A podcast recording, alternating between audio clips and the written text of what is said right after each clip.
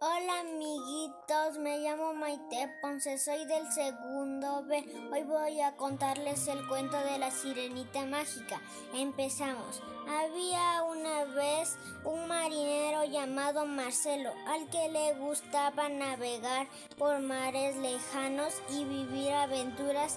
Un día sintió un golpe contra su barco y este se rompió por la mitad. La tripulación perdió el control y cayó al agua.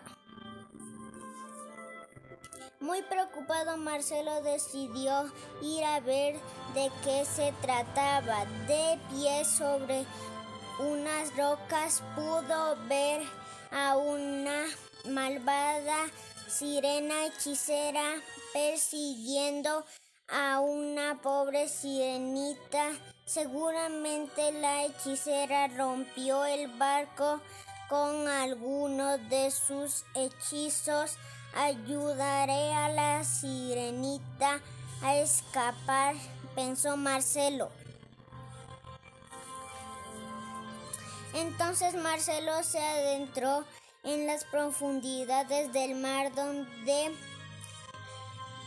vio al rey convertido en estatua por la malvada hechicera. Cerca de él estaba su cetro. Marcelo no dudó en tomarlo para deshacerse de la hechicera.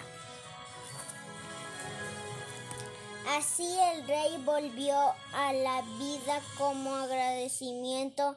Le regaló al marinero la posibilidad de respirar bajo el agua y un barco nuevo para que pueda seguir aventurándose en el océano. Marcelo se fue muy feliz y prometió volver a visitarlo a él y a su hija. Y colorín colorado, este cuento se ha terminado. Gracias. Oh.